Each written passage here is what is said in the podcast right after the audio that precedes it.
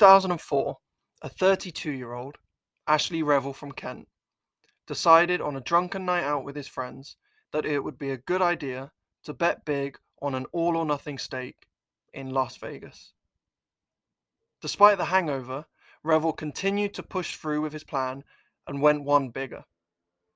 Revell would sell all of his possessions and stake his entire net worth on a roulette wheel at the Plaza Hotel and Casino in Las Vegas.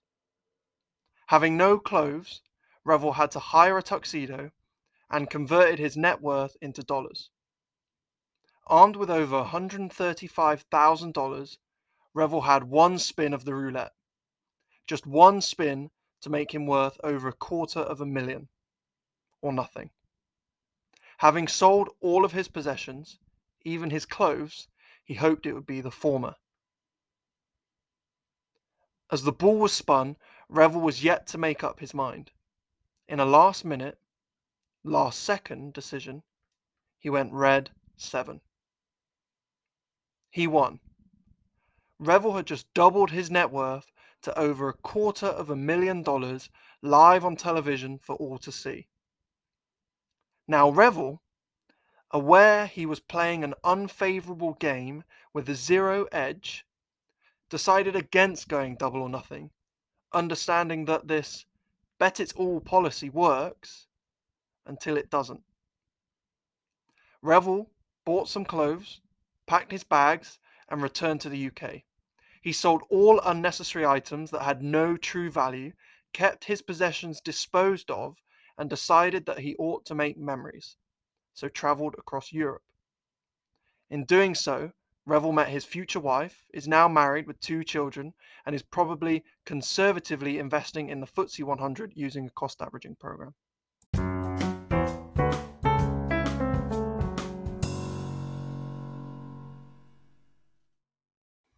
On this week's podcast, we'll be discussing CAP.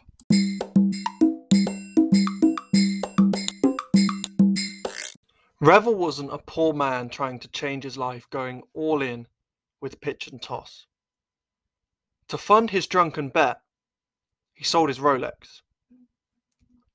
Doubling your money sounds great, and it also sounds like a lot. What's more, if you can double your money in just one day, you are returning a compounded annual growth rate far in excess of Warren Buffett in just five days. Better yet, you could do all your five bets on a Monday, have the week off, and still be better than Warren. If you could double your money once a day, in just 15 days, you'd have made more money than Warren Buffett has since 1965. That is Revel could have done in 15 bets, say an hour, what it has taken Warren over 50 years to do. Scan the Forbes rich list and get back to me. The problem with investing is when people see someone else do something amazing, they want to do it for themselves. Investing, gambling, and speculating do not come with the same don't try this at home disclaimer than that of other highly speculative things, like any Evel Knievel stunt. Thus, people end up trying it at home. What's worse, the barrier to entry is far lower. If you witnessed Evel Knievel jump over 14 buses on a motorbike whilst blindfolded, it's very difficult to find a motorbike, a ramp, 14 buses, and an insurance provider to attempt the move yourself. However, if you witness someone double their money in Bitcoin, or by putting a bet on Red 7, or buying and selling NFTs, it is much easier to Google Bitcoin, or logging into an online betting app, or finding people willing to sell you JPEGs for six figures. No less stupid though. So now all or nothing is out of the equation. What do we do if we find something non speculative with solid grounds and reasonably priced. Does all or nothing now apply?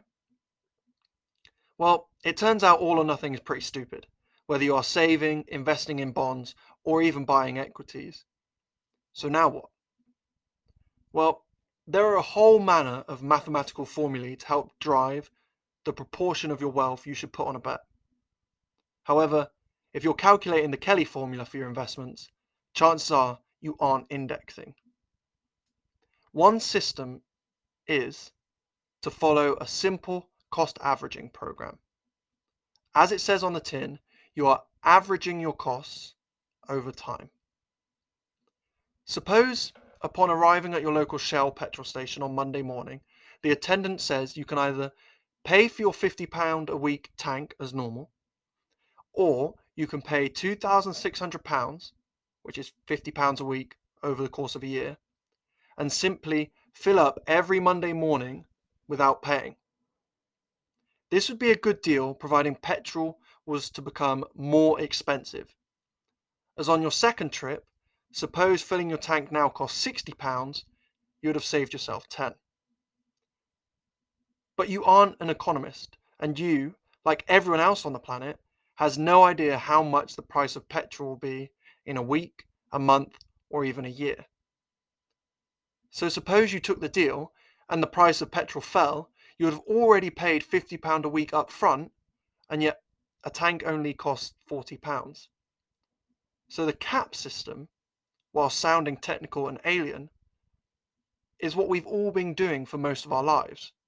We buy often as to account for any variation in costs. We do not, however, typically apply this to our investments.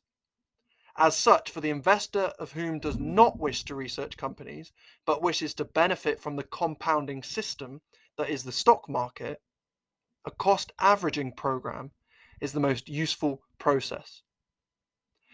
As you are unsure whether the market is undervalued or overvalued, just like petrol, you should buy little and often. The market cycle may last three, five, or seven years, so you should take how much you have available to invest and divide this by three, five, or seven, and invest that amount per year. Suppose you have £36,000 to invest, and you decide that a three year cycle is wise. So you decide to initiate a three year cost averaging program, thus aim to invest £12,000 a year. As such, you'll invest £1,000 a month into the general market. If you're a UK investor, you may choose to invest your £1,000 a month into the FTSE 100. This way, you'll benefit from the compounding machine that is the world stock market, whilst ensuring at no point you invest too much at the wrong time, even if you're as lucky as Revell. And that's all for today. If you like, subscribe. If you don't, don't. See you next week. Before you go, I am a rock group with four members. All have now passed away. What am I?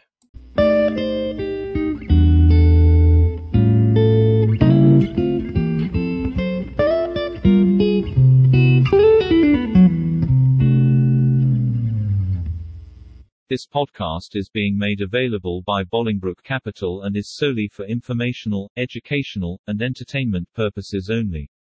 Bolingbroke Capital is not providing any financial, economic, legal, or other advice in or by virtue of this podcast. You should not make any investment decision based on the information presented within this podcast without consultation with a professional financial advisor.